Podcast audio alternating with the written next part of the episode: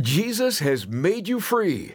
That's the wonderful truth ahead of us on today's Abounding Grace. There's no condemnation to those that are in Christ Jesus who don't walk according to the flesh, but according to the Spirit. For the law of the Spirit of life in Christ Jesus has made me free from the law of sin and death. You and I are free in Jesus. Free from condemnation, free from legalism, free from being a judge of other people's walk. We're free.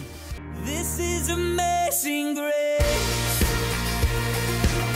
This is unfailing love. That you would take my place.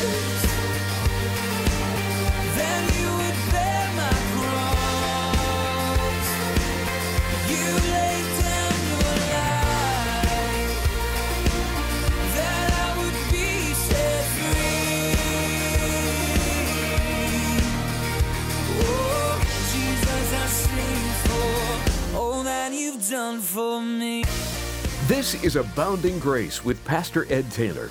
We sure enjoy opening and studying the Word with you and pray you're getting a lot out of these studies in Romans. As we turn back to chapter 8, we encounter a glorious truth. There is incredible freedom to be found in Jesus and the gospel of grace. We're released from the burden of trying to live up to a standard we could never reach on our own. Instead, God has done all the heavy lifting for us. And when we realize it's all done by Jesus, we can simply embrace it by faith and be thankful.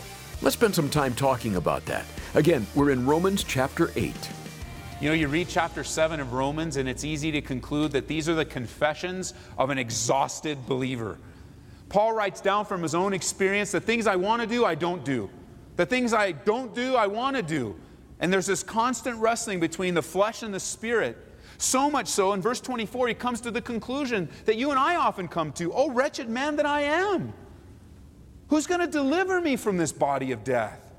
What a wretchedness it is to live under the bondage of the law, because that was Paul's issue. The law, it was heavy. It may not be the law today for Christians, but what it is is legalism. This external standard, different rules and regulations, coming to church religiously, doing my duty.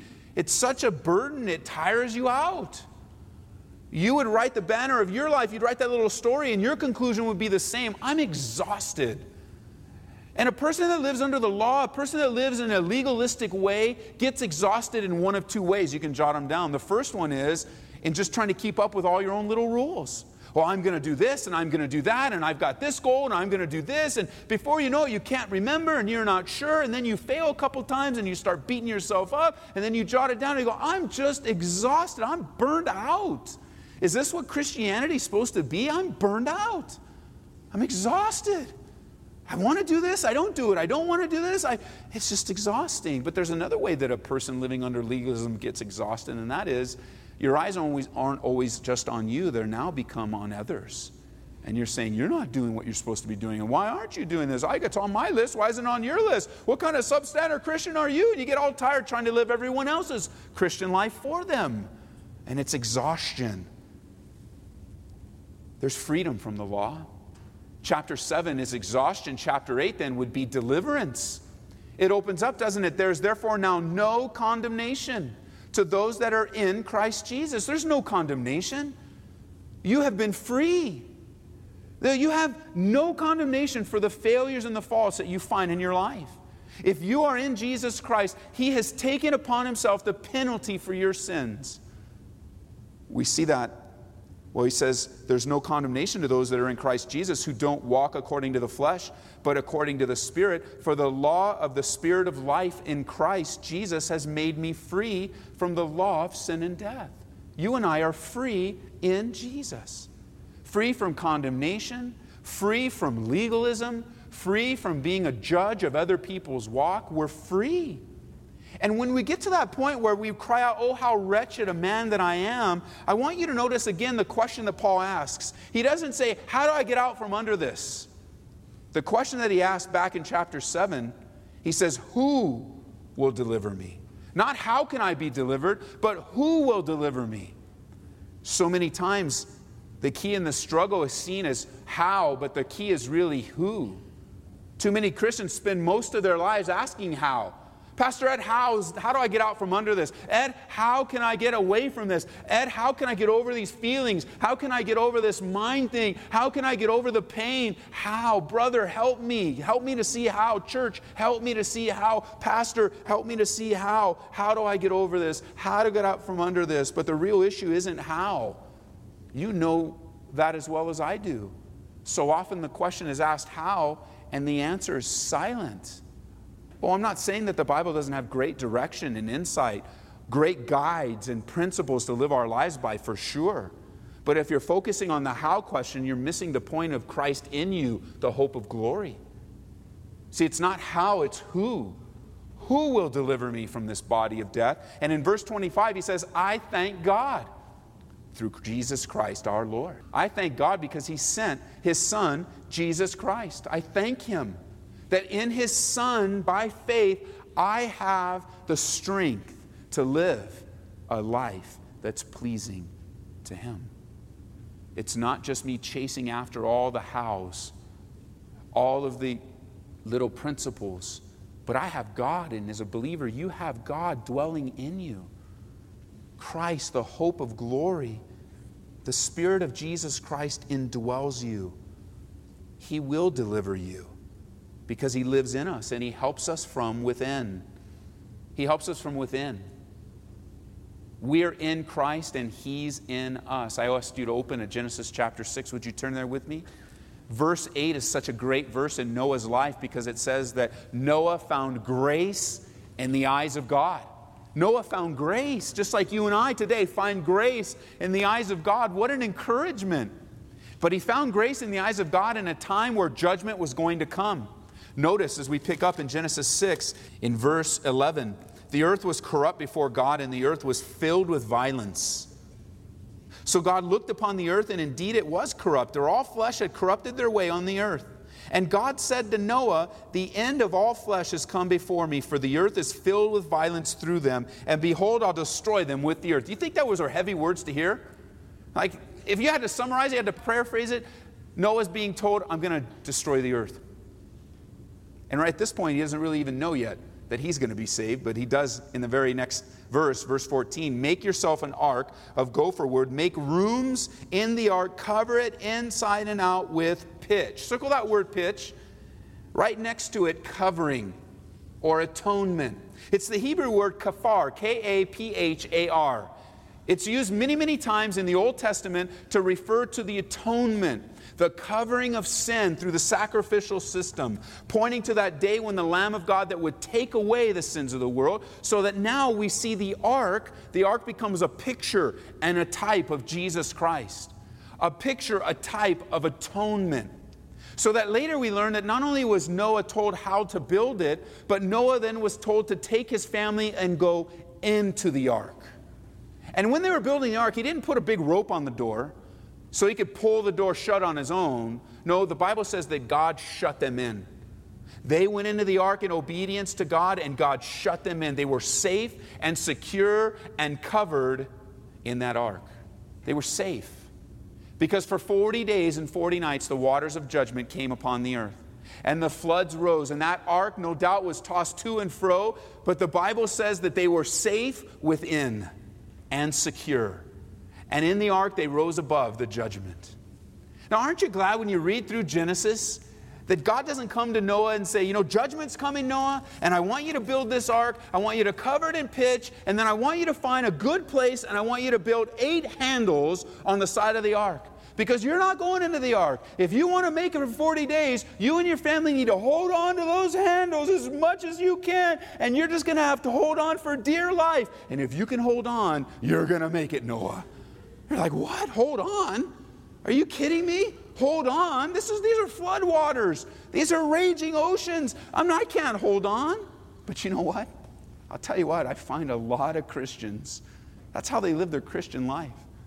You'll ask them, how you doing? Hanging in there. like God told you to put a handle on there and hang in there. Now, hey, I understand the principle behind it. It, it almost becomes habit, doesn't it? When somebody asks you how you're doing, you've got the standard answer. You might say, good, okay, hanging in there. But some of you are living your life that way. You're just hanging in there. You're hanging on. In your heart, in your mind, everything depends on you and it's your handle and you're going to hold on. Even though at times you feel like you're, you're about to slip, you're going to hold on for dear life and you're going to work a little bit harder. You're going to do a little bit more. You're going to pray a little bit more. Or some of you just let go and say, forget about it. But did you know the emphasis in your relationship with Jesus Christ is not you hanging on to God, but God hanging on to you? Let me show you what I mean. Turn over to John chapter 10. John's Gospel, chapter 10. Oh, I'm just hanging in there, Pastor. And I know what you're saying. But sometimes you've turned that around and that's the banner over your life. I'm just hanging on, barely making it. Living a defeated life. I'm just living a life that just, you know, I'm not, I don't, I'm not even living for Jesus anymore. My, my first love is gone, Pastor. And it's a time where you need to pray, right? For God to reignite a fire in your heart, that you'd return to your first love. You know, the way to return to your first love is to remember from where you have fallen, Jesus said, and repent. So many Christians, oh, remember where I came from. I remember better days. I remember more fruitful days. I remember, and it bums me out because I don't have fruitful days today. Well, then repent. Turn away from where you are today. Remember from where you have fallen. Repent of your sin and return. Go back. I love that because you can go a mile away from God. You can take a thousand steps away from God. And do you know to return, it's not a thousand steps, it's one. You just turn around. And you'll find out that God is with you all along. You really haven't been that far after all. He's been walking alongside of you, covering you, encouraging you, believer, filling you, drawing you, pleading with you to come back. John chapter 10, Jesus, verse 25 answered them, I told you, and you do not believe. Verse 25 The works that I do in my Father's name, they bear witness of me. But you do not believe because you are not of my sheep, as I said to you. My sheep, verse 27, hear my voice. You know, you can be backslidden and you can be heartbroken and you can be bitter and still hear the voice of your shepherd. He's calling out to you day by day. He says, My sheep hear my voice. I know them and they follow me. I give them eternal life, and they shall never perish. And notice, neither shall anyone snatch them out of my hand. You see, God, He's got a hold of you. It's not you holding on. Noah wasn't told to make a handle on the side of the ark. He was said, he was told, You go in, I'll cover you, I'll seal you, I'll protect you, and you'll be saved. And it's not only that, he goes on, verse 29 My Father who's given them to me is greater than all, and no one is able to snatch them out of my Father's hands. You can jot it down in Colossians chapter 3. There's a lot of talk about where do I want to be? Where do I want to be in 10 years? Where do I want to be in five years? Where do I want to be when it's retirement? Where do I want to be in my career? In Colossians chapter 3, verse 3, it says, You want to be, you want to be hidden. You want to be found hidden in Jesus Christ that your whole life is defined by Jesus. Because the truth is, you are hidden in Jesus Christ. He has taken your life, and now you are hidden under the righteousness of Him. So that when the Father sees you, He sees not your failures and not your faults, but He sees the righteousness of His Son covering you, encouraging you. Now, back in Romans chapter 8, Paul goes on from this wonderful truth of not being under condemnation in Jesus Christ. We spent two full weeks on that, didn't we? Looking first at the truths of not being condemned, and secondly, what do I do with my past, Ed? I mean, seriously, I've got a past. It's like a shadow in my life. You got to be able to do something with it. And we learned, didn't we, that in the strength of Jesus Christ dwelling in you, you forget your past. You forget it daily. Paul said, These things in the past I forget because I'm striving forward. Not only do you forget your past in the power of God, but then you forgive. You're receiving that forgiveness upon yourself, and then you're living in that forgiveness so that your past becomes a distant memory. And it's today that God focuses you on. And then from forgetting and forgiving, then it's forsaking. There's a conscious effort to leave the past behind. Why? Because the root of condemnation, the root of condemnation upon ourselves, and when we are condemning others, is looking over our shoulder. Looking unto Jesus doesn't bring condemnation. Jesus didn't come into this world to condemn you, but to encourage you and to uplift you and to help me. But when I look back, condemnation's knocking at my door. And he says in verse 2 now, For the law of the Spirit of life in Christ Jesus has made me free from the law of sin and death. So, what is this new law, this law of the Spirit and life in Christ? I'll give you a hint. It starts with a G. What do you think it is? Grace. Let me expand that for you. It's the gospel of grace, it's the good news. The good news that you can be saved, that Jesus Christ came, God's only begotten Son, to live a holy life, to die a holy life, to take the sins of the world upon himself on a wooden Roman cross, so that now by faith in him your sins can be forgiven. That is that is this new law of the Spirit of life in Christ, the gospel of Jesus Christ, the gospel of grace. And so, if that is the law of the Spirit of life in Christ, then what is the law of sin and death? It's the law. it's the Ten Commandments. It's the Torah. It's the law. It brings sin and death because it is weak. Notice verse 3 For what the law could not do in that it was weak through the flesh, God did. See, what the law couldn't do, God did it. The law was weak, the law speaking to us of action and duty. The law over and over would say, Do this and live, do this and live. And the response of humanity was, I want to do this and live, but I can't. I failed. And when you bring failure to the law, what does the law do but condemn you? When you and I fail, James would tell us if we stumble in one point of the law, we've stumbled in all of it. And so, this law, the Spirit of Christ, the Spirit of life in Christ, the gospel, the good news, has freed us from the law of sin and death, freed us from the Torah, the Ten Commandments. Jot this down Colossians chapter 2, verse 13. It says, You being dead in your trespasses and this uncircumcision of your flesh, he has made alive together with him, having forgiven you all trespasses. Verse 14 having wiped out the handwriting of requirements that was against us, which was contrary to us. Paul would later write to the church in Galatia that the law had its purpose. Remember, the law wasn't done away with. The law today is still holy, it's still just, it's still good. It has its purpose. What it does is it points us to Jesus Christ. Paul calls in Galatians chapter 3, you can jot it down, he calls the law a schoolmaster, a tutor. But that once Jesus Christ comes and faith in Jesus Christ comes, there's no longer a need for the tutor. We now have everything that we need by faith in Jesus Christ. You can look at the law of sin and death like the law of gravity, if you will. You and I and all here today, we are bound by the law of gravity. That's why we're not floating around the room. Or take it down another step. We go down to DIA and we walk into the airport, we go through the terminal. You know what we're going to find at all the gates? Airplanes. We're going to find airplanes that weigh tons.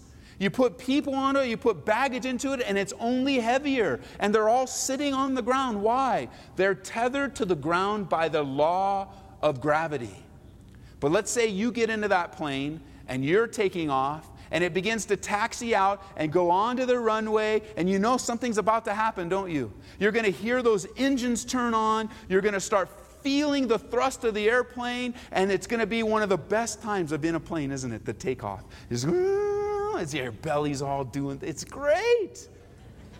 Now, next time you feel that sensation, understand something. A different law is superseding the law of gravity. Actually, there's a few laws the law of aerodynamics, the law of thrust, the laws of lift are going to take that piece of tonnage of metal filled with people and baggage, and it is going to go up and it's going to supersede the law of gravity for a season. Even so, in the spiritual realm, the law anchoring down like gravity, always pulling is because it feels so much more comfortable, doesn't it? If you just give me the five things I need to do, I'll just do those five things, Ed. It seems so more comforting if we have these religious rituals in our lives that we'll just follow the religious rituals. It seems so much easier, and yet it's a tether. But the law of the Spirit of life in Christ lifts us up, supersedes the law of gravity, the law, the Ten Commandments, and allows us to live a life far above, far above the anchor of the law. We're free to live for Jesus Christ by faith. You know, they came to Jesus, they asked him a question. You can jot it. No, let's turn there. John chapter 6. Flip over to John chapter 6, a few pages to the left. It's a good thing to hear the pages turn It's a good thing to have Bibles and to use them. John chapter 6, you have a problem finding, you know, a book. Don't, don't just look at the table of contents. That's okay. You're going to learn the books of the Bible, trust me. The more you turn, the more you look. Some of you just need to get those little tabs, you know. Oh, I can't get those little tabs. That, that's cheating. That's not cheating. Don't let anyone tell you that's cheating. It's not cheating. You get to learn the books of the Bible, you get to grow, you get to understand. And notice, they came to Jesus and they asked him, because they're, they're coming from a perspective of the law, they're coming from a perspective of works. They said, What shall we do that we may work the works of God? And you would think that Jesus would give some long list. Here's all the works you should do. Do this and do that. Because from their hearts, they're going, What can I do? I want to strive to please God. I want to work to please God. And then, verse 29, how does Jesus answer? He said to them, This is the work of God, that you believe in him. That you believe in him whom he sent. We are free. How? Is it by working hard? No. Is it by our experience and our training? No. By following rules and regulations? By having the right clothes? By wearing Christian t shirts? By having a big Bible? From being experienced in ministry? Is it any of those things? No, it's by faith. The simplicity of faith. Isn't that great? All we need to do is turn to Christ in faith. Pastor Ed Taylor will be right back, so don't rush away. You're listening to Abounding Grace and an encouraging message called Jesus Has Made Me Free. I'd imagine some of you would like to hear it again, and you can online at aboundinggraceradio.com. Or you can hear us through our app. Simply search for Calvary Aurora in the App Store or Google Play and download the free app today. We couldn't be more excited about the resource we picked out for you this month. It's a book by Pastor Chuck Smith called The Man God Uses. If you're a Christian, I'm sure you'd say you want to be used by God. But sometimes we're not quite sure how to get there. In this book, Pastor Chuck Smith examines 14 characteristics found in several people in the Bible that were used by God in powerful ways. I know you'll be encouraged, and we'll gladly send you a copy when you support Abounding Grace today with a gift of $25 or more. Just pick up the phone right now and call 877 30 GRACE. And we want this radio ministry to be the sort of ministry that God uses too. That's our prayer and heart's desire. And if you'd like to get behind what we're doing and offer a one time gift or ongoing support, we'd sure appreciate it. You can donate to the ministry at aboundinggraceradio.com or again, call 877 30 GRACE. With a closing illustration, here's Pastor Ed. You can look at the law of sin and death like the law of gravity, if you will. You and I and all here today, we are bound by the law of gravity. That's why we're not floating around the room. Or take it down another step. We go down to DIA and we walk into the airport, we go through the terminal. You know what we're going to find at all the gates? Airplanes. We're going to find airplanes that weigh tons. You put people on it, you put baggage into it, and it's only heavier. And they're all sitting on the ground. Why? They're tethered to the ground by the law of gravity. But let's say you get into that plane and you're taking off and it begins to taxi out and go onto the runway, and you know something's about to happen, don't you? You're going to hear those engines turn on, you're going to start feeling the thrust of the airplane, and it's going to be one of the best times of in a plane, isn't it? The takeoff. It's, as your belly's all doing, it's great. Now, next time you feel that sensation, understand something. A different law is superseding the law of gravity.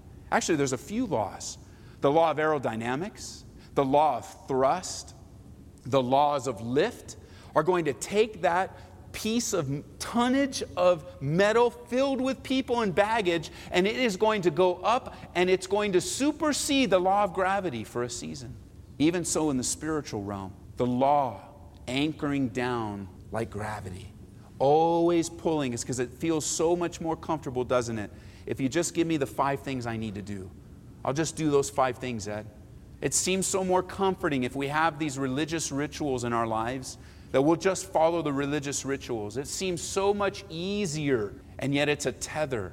But the law of the Spirit of life in Christ lifts us up, supersedes the law of gravity, the law, the Ten Commandments, and allows us to live a life far above We'll share the rest of this message with you tomorrow on Abounding Grace with Pastor Ed Taylor. Remember, Jesus has made you free. So believe it and live like it. This is amazing grace.